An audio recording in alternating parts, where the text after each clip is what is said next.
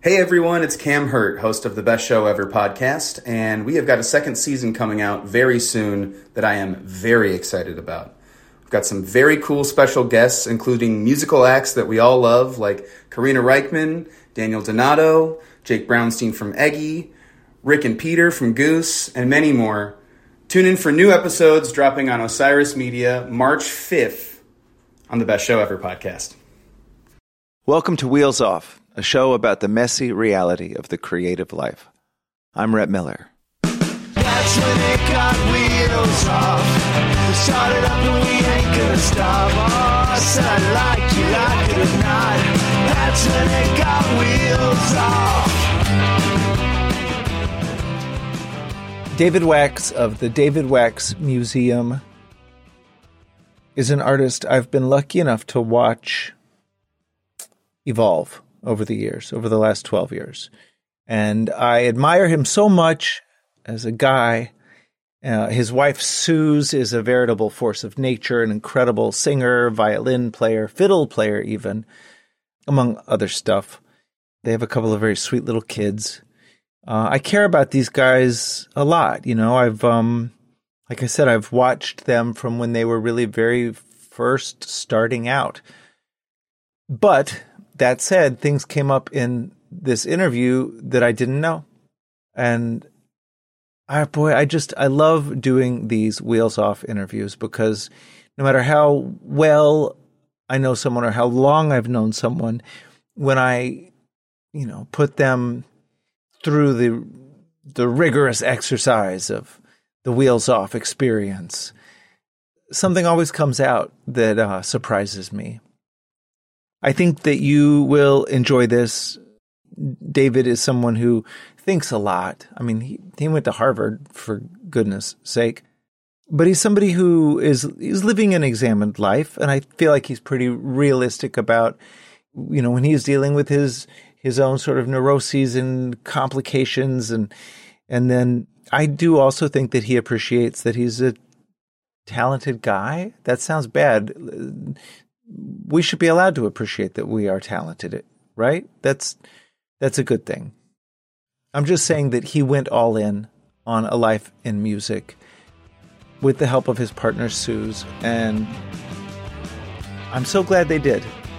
He could have done a lot of things. They could have done a lot of things, but um, the music world would have been poorer for their absence, as would have been Wheels Off. So I'm so glad to have now in the Wheels Off stable the great David Wax.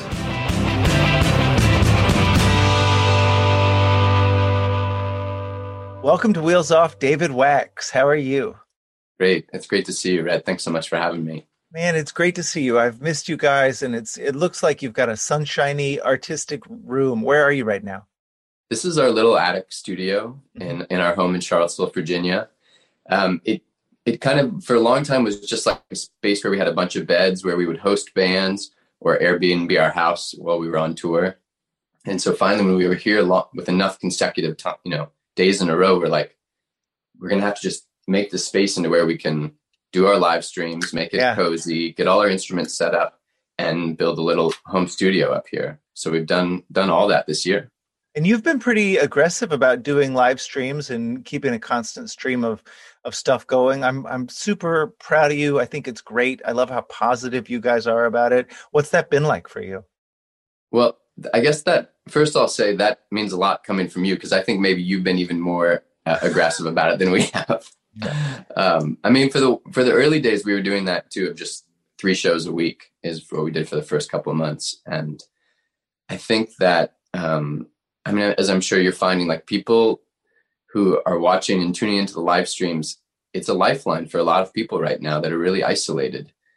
And um, so we've just felt grateful that anybody wants to come and hang out on the screen with us and um, just that the songs are meaningful for people and for us i think is um, i don't know we've learned a lot as musicians just kind of like going back through our old songs learning covers like digging back into all the spanish songs i used to sing um, yeah, I don't know. I I watched I've watched a couple of yours, and for me to like to do the uh, I I was really excited to see you do Hitchhike to Rhome, and I was kind of like you know, it was like um, I just try to remember how excited I was to see that, and that there are people that must feel that way when they come and see our sh- shows and we play these older songs, and so I have to kind of remember because sometimes we just like we're doing it every week, and it's like, can we, you know, it places certain stresses on us. It's it's it's like its own new art form.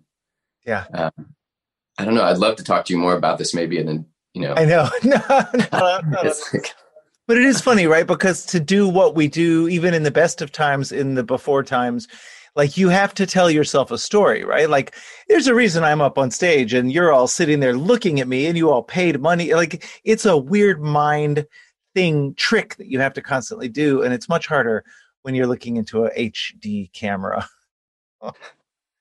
yeah, and I don't. I mean, I think I've been. I feel like we rely a lot on each other.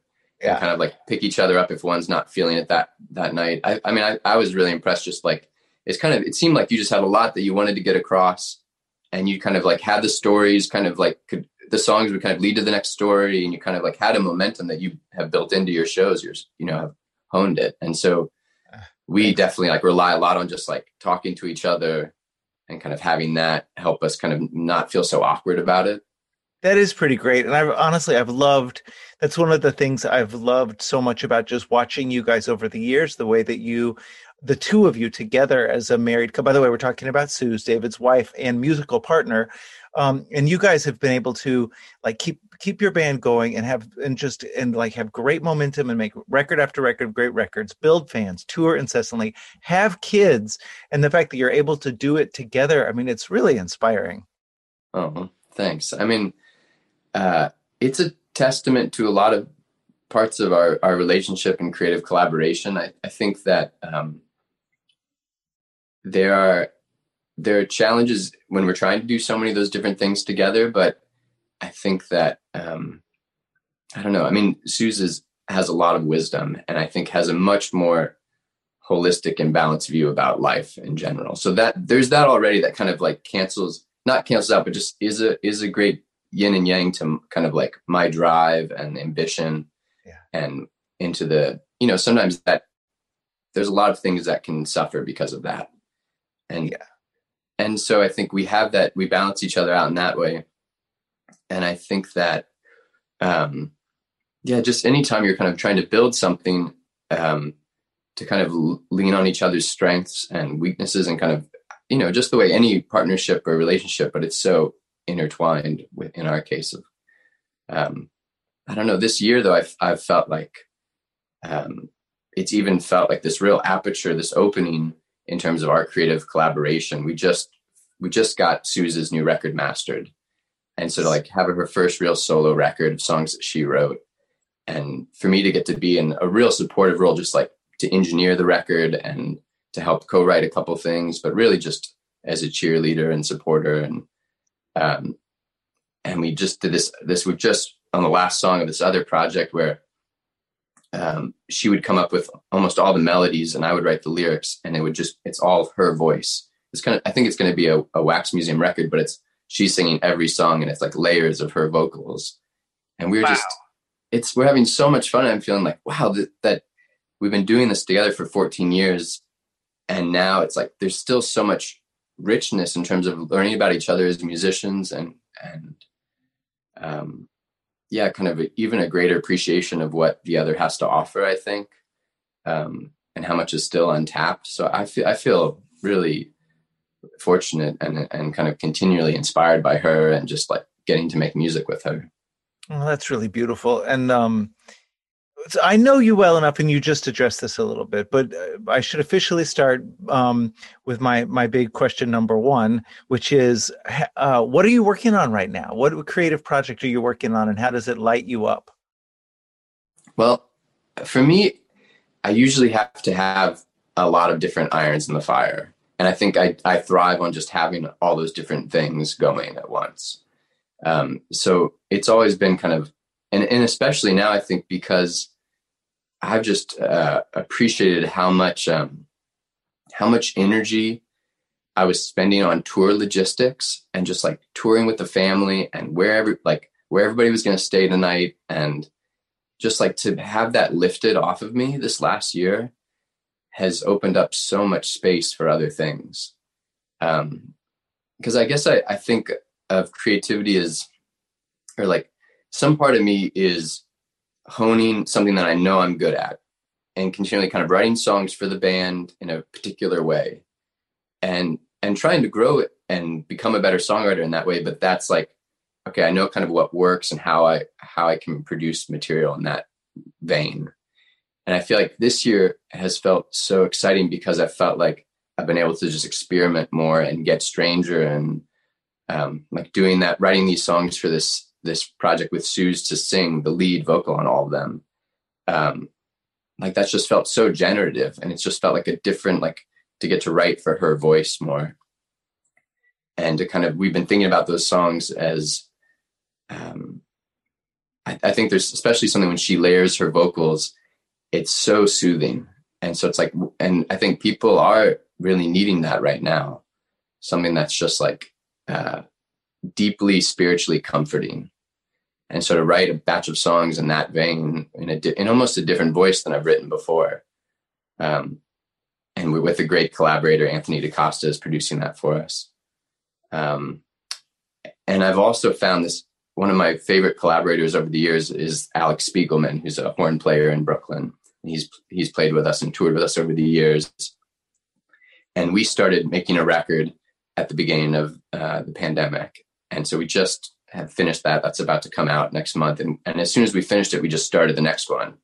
And so just to have a collaborator like that that I can just get yeah get weird with and just kind of try to reimagine the whole way i'm writing and to like okay i know i write songs like this and this is how i do it like to try to um, kind of question all those assumptions that i work under and to try to think about new ways to play with words and sounds and kind of getting comfortable in the studio for the first time so i, I feel jazzed up by that collaboration. That's kind of one of the things I'm, I'm thinking about and working on a lot right now is these these songs with Alec.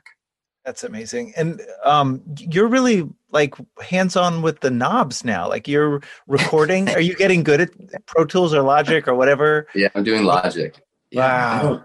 I, I mean, I just I I avoided it for years. For I mean, I've avoided since I've been doing this like you since I was 13. You know, I've just been writing songs and performing in bands and I think that there used to be more barriers where there was just like, you know, fa- fancy studio and all this equipment. And it just seemed like, okay, well, there's a pro that's going to do that.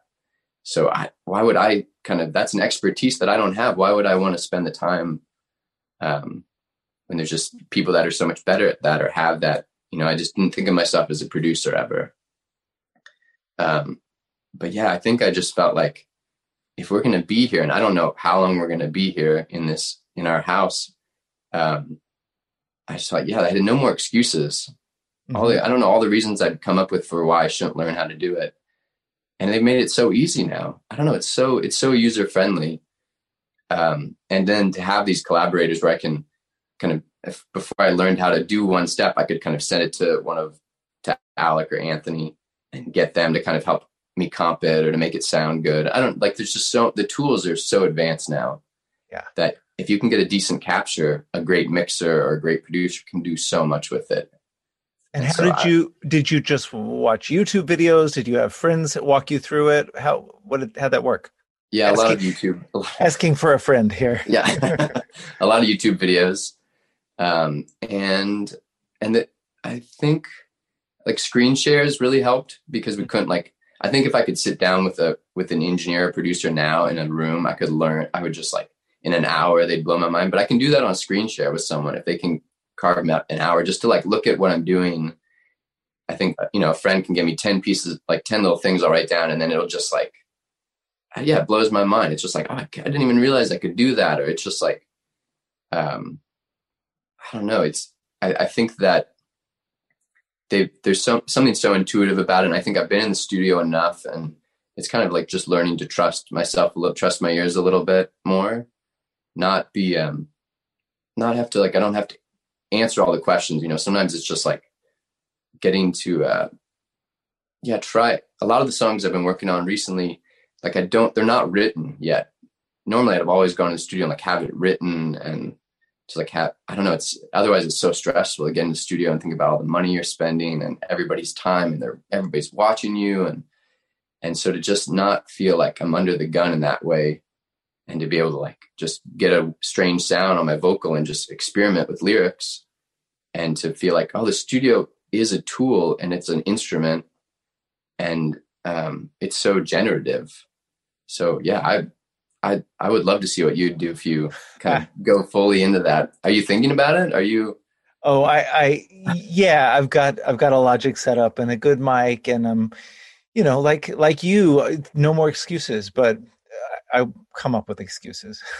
yeah, I mean, doing doing all the shows, I found that when we were doing so many shows, that we, there was so much prep for the live streams, and so that we've kind of now we did it to once a week, and we're kind of trying to to slow it down a little bit more than that, so that we can open up space for other things.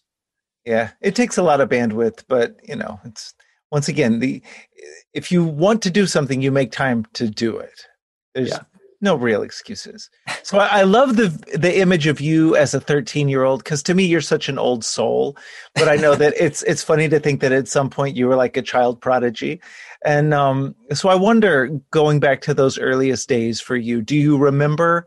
Um, a moment when you knew you were going to be a musician or a songwriter or a performer how early did that happen? Was there an epiphany moment? Yeah, I think there there were different moments, but some pretty clear ones in my mind. Um, hearing uh, hearing the White Album and like especially hearing Rocky Raccoon, I remember just kind of like uh, like a lightning bolt. It's like I want to do that. I want to make a world and kind of inhabit a character um, and tell a story like that and just how transportive that was for me. Um, that yeah, just like that song in particular, but just hearing the White Album in general wanted me to make records. Wanted me to. I was like, that's what I want to do. Um, how old were you? That's when I was probably um, yeah, twelve or thirteen. Oh, okay. Um, and yeah, I think I mean at some point, uh, my cousin and I, Jordan, we were playing you know, I mean, we were both playing piano and kind of clarinet and like very cool things like that, um, church music mm-hmm. and music. And his older brother Mark um, had a punk band, and we went and saw him, and he was an incredible performer. He's a he's like a very theatrical person, but he he had a, he's not much of a like not a trained musician by any means, but he was just like owning it. And we were like, man, if Mark, who doesn't play an instrument or sing really if he can do it and looks so cool like that i mean can't we do that? Can't we like we actually like practice and you know? So mark really paved the way for us to be like the, the, there was no barrier to entry. Did um, he stick with it? he went in the theater direction okay. for many many years which was a great direction for him he is extremely talented um but jordan and i both yeah we're like all right we're gonna we're going to do this. I don't, I don't think we didn't think we would stick with it after high school together. I mean, he did, he kept doing music without any pause. And for me, there was a real a break and a pause for many years. What um, was that like when you, when you took your break? What did you think you were going to do? Um, I mean, I thought, I don't, I was so driven um, in school and really interested in academics and thriving in that world um, at different points i was thinking about like doing work in latin america whether it was kind of development work or um, working with you know trying to do something through the through the government. I, I don't know I, I just like i think that um, i saw music as just so impractical in terms of like as a career choice and, so so so much of my brain was just like i couldn't uh, I couldn't accept such an impractical thing for myself, or just it seems so risky and just like trying to build a life around like just the muse and like being inspired and not that just felt too scary and daunting to me. Um, so I was I really closed that door. I think I was I was just like that that just not that's not me, you know. Um, and I think that there are enough other the rewards and the kind of like there's just a clear path when you're interested in academics academics and successful in that and there's just like all these steps that kind of you just kind of go down the chute and it kind of keeps you keep getting encouraged in that direction and so it was easy to just kind of get swept away by that because i loved it and i don't know yeah i think um it wasn't until i was i mean i kept coming back to it. It kept finding its way back in my life. Um but i think at different points yeah it's like how do you how do you do this and have a family and like have any normalcy in your life? How do you do this and like just have it yeah any stability or i don't know these things that are all the reasons that people don't do it or stop or quit or you know but i think it just had to come back in in a way that where i was like i just have to do it. I just if i don't do it i'm going to regret it the rest of my life you know and i just like the way music kind of kept finding me and kept speaking to me and kept kind of like i don't know yeah whispering me back in to be like don't you want to be writing songs right now don't you want to be out performing don't you want to you know like I just got so much from it. And I think, uh, I don't know. Yeah. So many of my tendencies were, I could just, it'd be really easy for me to just be in the library all day and like just be in the archives and like, but when I was doing music, it just like, it got me out in the world. And it just like, it was like this, I could still have that interior world and the creative space that was very intimate and personal, but then it just forced me to also just be out in the world and engaged and kind of like just putting yourself out there and and reaching out for connection and meeting people and just kind of getting out of my comfort zone. And so I think I just kept uh, being drawn back for the way that it just shook me up in that way. God, I, I, think your story is such a great example of a truth that I first heard expressed by Bowie in an interview he gave Rolling Stone around the turn of the millennium. Unfortunately, it was the same interview where he said, I like every kind of music except country music, which I've never thought of myself as a country musician, but I suddenly imagined, oh no, Bowie would would not like my music. but um, in that same interview, they were asking him about the collapse of the business model. You know, what what would the future hold? Would would we live in a world where people where people wouldn't make music when there wasn't money to be made, big money to be made? And the point that he made that I've found to be more and more true um, is that there will always be people to make music and that probably it's a good thing when the money goes away because then the gold rush ends and then the people who are left making music are the people who have no other choice but to make music like you described like you just can't stop thinking about it. And so at the expense of all the other paths you could have chosen this is the one you went down. And you did end up with a family. You've got two super cute kids. You've got a great little you know family unit there and you're making it work Thanks. Yeah. I mean, I, I think, um, yeah, there's something about just like keeping the blade sharp. And, um, that made me think of just how we've, I think it's like, yeah, there's not, I, I don't know. It's not, um, we were never going to do it because of the money or because of fame or I don't know. We're going to just like the kind of music I'm interested in is not going to put me in that place. uh, you know, but it's, but I'm just, I am really driven and I want to like, have I want to like build this catalog of songs and I want to have, you know, a big band. I want to be able to tour with a big band when we do it. And, you know, but I think we've just, there's something about because there's no money in it to some degree, it's like there's, you're just like hustling so much and you're just keeping the blade sharp. And that is exciting for me. I, I just love, I don't know, I just feel like I'm always trying to think of new ways for us to, I don't know, to connect with people to make, to make rent that month. And, that keeps us kind of really on our toes in a way that I think is exciting. And um, I don't know. I mean, I have like a safety net. Like my, like we, our parents are not going to let us starve. Like we have, you know, we're going to be okay. Um, and I don't know. I've I've found this time of, um, I don't. Yeah, I think for us, there's just, um, I don't know. There's it. It feels like there's it's I feel like it's an incredible time to be making music right now, an incredible time to be a musician. I feel like for all the things that you could complain about the state of the industry or anything, I just think there's just like such a rich time for us to uh, imagine what kind of life we want to have and build it right now. And to have that supported by our, like the real diehard fans and um, to kind of like just all these creative ways to reach people and to get our music out there. So I, I feel like um, if you're willing to kind of hustle and kind of keep trying to reimagine how you're doing it and what the opportunities are in each moment, I, I think it's a it's a it's an amazing time to be be alive and making music. I love that. I love the. I mean, I'm I'm obsessed with silver linings during all of this, you know, and um, I think you guys have found a lot of those, and you've you've described a lot of those just in the last, you know, few minutes. But um, I think that's a really big one. Is that right now we live in such a time um, of technology overload, and almost all of it is trying to sell you something, right? Trying to work you to be a customer of some giant corporation that doesn't care about you except as a potential customer. And um, music is at its best, and I think most of the time, uh, something that's that's inherently just human connection. It's just building bridges between souls, right? And and I love that. I, I, think that you're right, and and sometimes I lose sight of that. So it's nice to hear you say it that music is really important right now, maybe more so than at any other time we've lived through.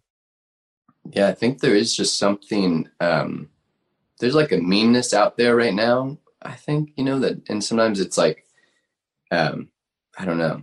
I, yeah, just like people. I think I think music and like the empathy of kind of trying to get into someone else's head and see someone else's perspective and just like what that does in terms of opening your heart up to to hear someone being emotionally vulnerable and um, yeah to be moved by something beautiful that someone else makes. Uh, i don't know those just seem like more important than ever right now. Um, so i feel really um, yeah it seems like i, I think that be, because music exists in this like ethereal um, realm, like you know, a spiritual realm. It's it's it's it was hard for my my my brain to be like that was so practical to kind of understand like how do you measure it or justify it or you know like there is like this big leap of faith in it and like giving your life over to music and to the art um but i've just i feel like we've just kept um enough times along the way we've been rewarded or in a way that was not financial that was just like yeah just like the soul filling in terms of knowing how, what what a difference it made for someone. Um, and that's really kept us going. Ever since i've known you i feel like you've been really great about uh, acknowledging your feelings and talking like you know you and i have even though we don't get to see each other very often i feel like when we do it, you're someone who i can always count on to be very real and and acknowledge even sometimes when you're struggling. Um, but i wonder or and i wonder um, like how you deal with that like uh, the these sort of the internally generated obstacles the noise that that that goes on in your head the the stories the negative stories you tell yourself the way that you beat yourself up inside or, or that we all sorry that we all beat ourselves up inside especially perhaps artists. Mm-hmm. um, i wonder how you have figured out to deal with that. Um, yeah i mean it's definitely a work in progress. I think that um, i don't know some of it's you know like um, i've uh, I'm just so fortunate that I have a partner that has a much kind of wiser, more holistic approach that is less like her Suz's identity is just less tied up in the band or the success of the band or what gigs we're getting or not getting. Like she just she cares, but some part of her is just kind of above it in a way. She's just like it doesn't, you know, like she's just a more um just a wiser soul in that regard. And so I, I do lean into that a lot. I think when I am kind of in a, um, you know, one of those like patterns in your mind that is negative or that is critical or I don't know, like I think that there's been a part of me that, you know, like gets on Instagram and before the pandemic, it would be just like this negative spiral of like, why am I not playing that gig or why am I not getting that opportunity? And and Suz would ask something like, you know, do you do you really want to tr- like trade places with someone? Do you want to be playing their songs and like being that person? And like, no, I don't. Like, I want to be doing my songs and like. She's always like, we're doing our thing, and we have to just kind of like put those blinders on and not like that. Does like it's just kind of making that switch to just be able to celebrate other people's um, success and not have it be a reflection on where you are, have any bearing on where you are in life. I feel like that's just a constant thing, especially the nature we the nature of social media and the way we kind of interact with it. Um, I think that, you know, it, it has, for me, it is kind of about getting lost in the work, I think is also a way of coping with that. And just like, um, I think all these tools I've developed over the years to, to get into some flow with making music. And I think, I think that one of the beauties of that is that it turns off that voice, you know, when I'm really in it and to, to be in a song and be like working on a verse or to be kind of chasing an initial inspiration where I know just I'm on the cusp of something and I'm just, you know, kind of like uh, riffing and improvising and just like turning off the brain that's the critical judging voice. Um, you know, I feel like then you're like, yeah, I'm, I'm lost in the experience and I'm not thinking about any of those negative things or the, I don't, yeah, all the things that aren't generative or are not, they're not helpful or productive. Um, that's that's some of my coping mechanism. Boy, it's funny because when I started having these conversations, I I kind of assumed that every single, especially musician, but every single artist that I spoke to, a creative type person, would talk about that feeling of envy, that that feeling. I, I don't, I'm not sure if, if that's exactly what it is, but that feeling of looking at others and wondering why not me? Why does this person get to play headline Red Rocks and I've only opened Red Rocks or why does you know whatever like all these mm-hmm.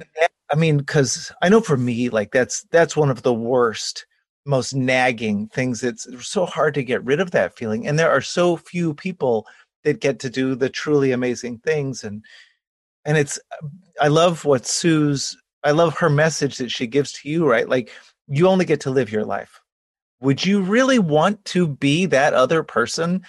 Because I, you know, I've known some of those people that I've been jealous of. And once I really know them, no way. No, thank you. I'll take I'll take my life and my kids and my weird little, you know, middle class house. It's, this is great. yeah. I think there's something about um, I had I had a creative writing teacher, this amazing uh, novelist Bruce Benderson, tell me this when I was younger, where it was like you just you never know like how you're going to actually make your way in in the arts. You know, like you just like for you know like for you to like have like now you're just like the last year how many live streams you've done or like doing doing the podcast or writing the books like you're there's so many this multifaceted rich life that you're being engaged creatively in the world and i think for us it's like you know, I think because we've had been at a certain level that's never gone to that stratosphere, but it's always we've always kind of kept it afloat. Like that's that's opened up a lot of different avenues for us to be a band and be creative people, and for Suz to work on different writing projects, for us to, you know, do this. Before the pandemic, one of the most exciting things we were doing was these shows where we would blindfold the audience, and Love it's like this. it's people it has to be small you can only get 50 people in there and so it just instantly frames your brain in a different way where you're not about like oh we have to sell all these tickets and we have to be in front of people in the spotlight it's like no we're going to have to get 50 people who want to be present in the songs and listening in a different way and i think that you know maybe that came out of um, our experience of kind of seeing like when we were talking about silver linings like every time there's a problem or a crisis, it's like, how do, what's the opportunity there for you? And for us, it's like if there's a shitty sound system, it's like, all right, we're just going to get off the stage and start playing in the middle of the room. And, and we've always kind of had that mentality of like, how do you just, how do we make the most of this opportunity? We can't get a gig anywhere. So, all right, we're to do a house concert and we're to like get 50 people in a house and like win each of them over. And so I think we've had that mentality all along. And then so for us to be like, well, what if if we really want people to listen and not be distracted and to be as present as possible in the show, like what if we just blindfold them and we like circle, you know, they're in the room in this like configuration where we can walk around them and sing in their ear and sing harmonies from across the room and like have them be right next to the acoustic guitar and have the have the song move around them.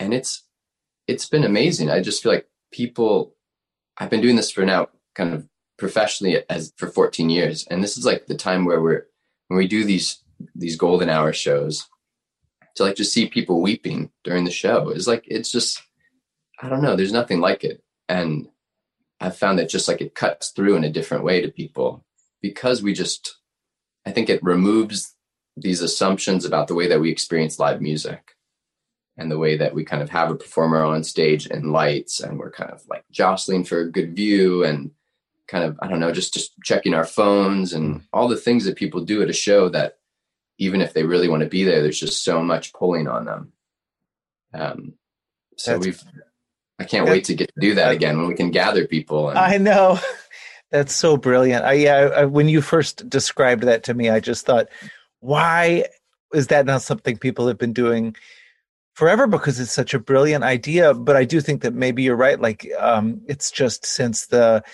the telephones have taken over our lives and this sort of, um, you know, this competition for who's got the best looking life. And uh, so, yeah, I love that. I love that you do that. Also, you can rifle through their purse too. Yeah, that's great.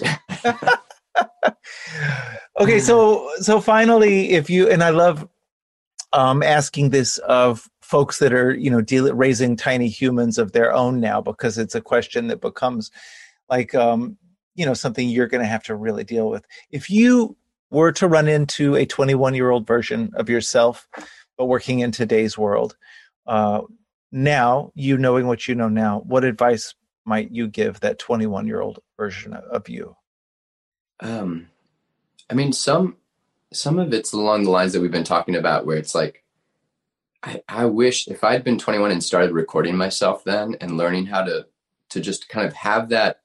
It's so empowering, and I think that for so long I've just felt like this reliance on other people to be able to to have that studio experience, which is one of those things when you're in a band you're young it's like is just the best and it's still the best. I love it so much. And so um i just wish i would have just at an early age started doing that. I think those people those kids that are like just record themselves and are so um so comfortable and in their element working with that that part of making music i i just feel um that's just such a gift to have that be part kind of integrated into your musical psyche um, I mean, I think on a on like a less kind of like that nitty gritty um, level, I think that one of the things that I've found over the years is that, especially as someone like me who look who looks for mentors and looks for advice and asks people that are kind of further along for advice, I think that, that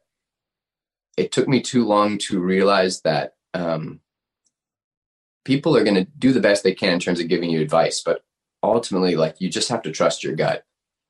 And I think that it's it was hard in the early days when we got started, where I think we just we're looking for so much um, outside guidance of like how are we going to do this, and and everybody was trying to help us, but it's like especially in the arts and in the music industry, it's just like it, has been so, so in flux, and nobody really knows what's coming or how every everybody's going to like create their own path in this. And so if someone gives you advice, it's just you have to hear it and and really listen, but ultimately trust your gut when it comes to kind of decisions about how you're going to build your life and your career. I, I, wish I would have kind of known that earlier about how to just like that nagging feeling, nagging feeling where like people are like everybody's saying we should do this thing, but I just something's not feeling right about that, and I just wish I at different points I could have trusted that feeling more. Boy, that's true. There's no one clear path, and and how could anybody tell you how to be you, right? I remember meeting you. Uh, how many years ago would that have been? Now, twelve. Yeah, probably twelve years ago. and um, being blown away by you guys playing as a duo, and um, we we were talking about stuff, and you you know you you were young and you were getting started and and I remember I gave you a piece of advice that I feel like I've always regretted and I don't exactly remember what it was but I think the gist of it was you should play down the like uh the folk Mexican folk music angle of your stuff because that's just going to seem off-putting. I think I said something like that to you that I was just I thought I was being like really like nuts and bolts like okay, let me tell you how it's been. you know, I've been sick of being a uh, you know tagged with being a country Texas guy. You don't want to be like the Mexican folk music guy. And then I've watched your career and I've been like what an idiot I was. Like what do what do I even know? And everything that you've done has been so beautifully unique and so much you that um I don't know if you even remember that at all, but I but I, am glad you didn't listen to me. I was no, I wasn't like secretly referencing some advice you gave me 12 years ago, but I, I do remember. I mean, I was touched because you called me and we like, you know, to like I've just looked up you looked up to you for so many years and been such a fan. I mean, we covered the old 97s in high school and you know, so that you just cared enough to like have an opinion and want to talk and want to be helpful. I think that's what I took across I took out of it, not as like he knows what I should, you know, like and I think that it's um I heard that as like yeah, like the things that you have run into for your own career, wishing you'd known and wishing someone had kind of been like, well, just think about, just be consider about how you kind of who you kind of uh, frame how you frame yourself because you can kind of when you're so young you still want to express yourself in all these different ways and all these different parts of your artistic identity. You kind of just don't want to let don't kind of give them the box to pigeonhole you with you know? Yeah so, like like you can expect you can hope that the people who have the power to pigeonhole you would accept nuance right? But typically those people they don't. Like that's anathema to them. They don't yeah. okay so what you said you do something with mexican music. Are you from texas so you're just country? All right yeah. David no, but i don't no i mean i just when i was thinking about talking to you for this i got emotional because i was just like i don't just there i just don't know if anyone's helped us out as much along the way as you have Stop. you know no i just like i feel like people have helped us and we that's where why we're here like along the way. But first, I feel like you've kind of gone the extra mile at every point to be like, hey, can I introduce you to this person? Like bringing us on tour, introducing us to your audience, you know, just like taking that that extra leap. And I think that's, I mean, that's a testament to a lot of things about your character and just like the way you engage with this whole musical community and life in general. So I, I'm very grateful for everything you've done for us and for and just uh, that love that you put out into the community and and it mean it's meant the world to me so. oh man well you're embarrassing me but you're also making me tear up a little bit i really i really love what you do and i love you guys as human beings and i'm so glad that i get to have you on wheels off and we just get to be you know two musicians who've devoted our lives to this thing and have had some success and are also living real lives with you know families and making it work somehow. I'm so proud of you. And mm. I just, I think the world of you, David. Thank you so much for being on Wheels Off with me. Oh, my pleasure. Thank you so much, Rhett. Always a pleasure. All right. Thank you so much for listening to Wheels Off. Please be sure to rate and review the show on iTunes. That helps us appear higher in the search results and lets other folks know that it's a cool podcast to listen to. Also, as the kids say, don't forget to subscribe on iTunes, Stitcher, Google Play, or anywhere else that you listen to shows like this so that you never miss an episode. This has been Wheels Off, and I'm Rhett Miller, encouraging you to create every day. Thanks, y'all.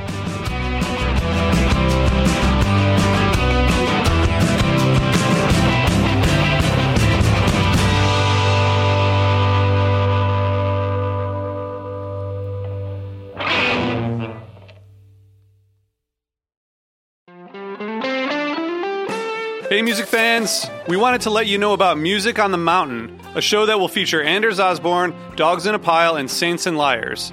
This show will be directly after the Divided Sky Foundation's Fun Run at 2 p.m. on Saturday, May 18th at the base of Okemo Mountain in Ludlow, Vermont.